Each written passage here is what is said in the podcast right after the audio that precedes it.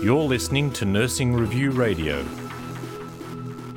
I'm Health Editor Dallas Bastian, and I'm joined by Kim Stewart, who was awarded a Member of the Order in this year's Australia Day honours for significant service to nursing through a range of voluntary roles throughout the developing world, particularly in Asia and the Pacific. Welcome and congratulations, Kim. Thank you very much. What was your reaction to the announcement? Um, I was obviously very surprised, but I feel extremely honoured um, to be able to be recognised in this manner. Um, I have been involved with the Open Heart International for about uh, twenty years now, over twenty years. So um, it's just been become part of my, my passion, and it involves my work, and I love my work. So it was a, a great honour.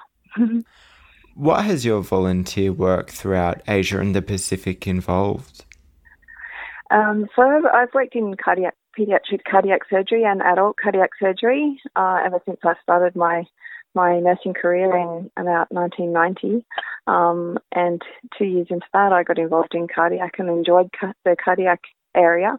Um, and our group, Open Heart International, um, we go to developing countries and we help them either with a service to um, be able to provide surgery for children that need surgery that would otherwise probably die um, in those environments, and or we help them to set up their own service so that they can at least do some of the more basic uh, cardiac uh, procedures in their own country, and that of course helps their own people and helps them to progress as a, as a country as well, and, and their health service too.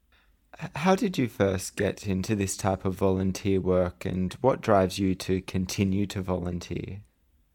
Um, I worked in a, a hospital in Sydney where I trained, the Sydney Adventist Hospital, um, and they asked me to be involved um, as I got involved with the in the actual theatres there with the cardiac. The um, surgeons and other staff asked me to then become involved with um, going on trips. So I used to um, also be a surgeon's assistant, so I used to go in several different capacities. So sometimes I would go as a scrub nurse or as the surgeon's assistant if they needed.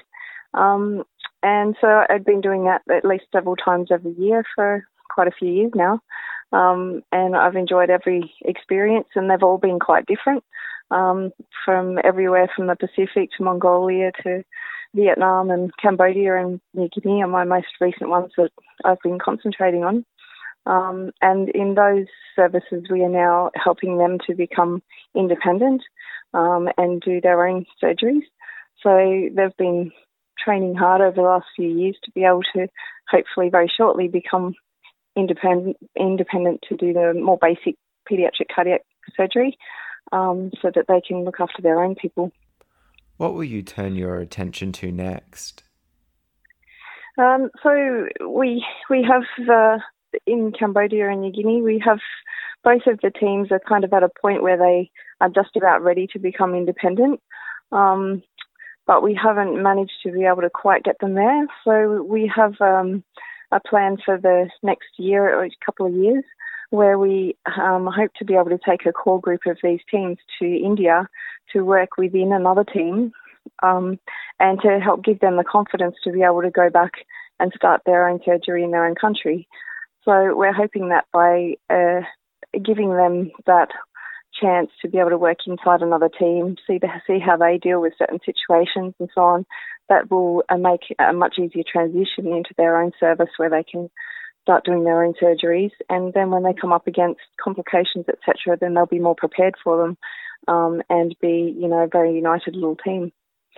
So that's our plan for the next couple of years. So we'll see how that goes. Thank you for joining me, Kim. Okay, thank you very much. It's been a pleasure.